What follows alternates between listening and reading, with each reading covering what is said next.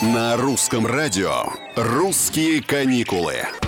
Всем привет, с вами Петр Кузнецов, а впереди самый депрессивный месяц. Таковым психологи, да и многие из нас, не психологов, считают февраль. Усталость от зимы, тепла и солнца все еще нет, плюс авитаминоз. В общем, специалисты призывают бросать все и езжать, напитываться срочно, добирать нужные витамины и эмоции. И вот несколько подходящих, по мнению, опять-таки, экспертов, направлений. Египет. Температура воды в Шарм-эль-Шейхе поднимается до плюс 20. Впрочем, воздух холоднее, поэтому позагорать загорать на пляже не выйдет, зато днем можно смело гулять в футболке. Сезон купания в феврале в Доминикане находится в самом разгаре. Температурные показатели очень высокие, уровень влажности комфортный, а осадки выпадают редко. «Русские каникулы».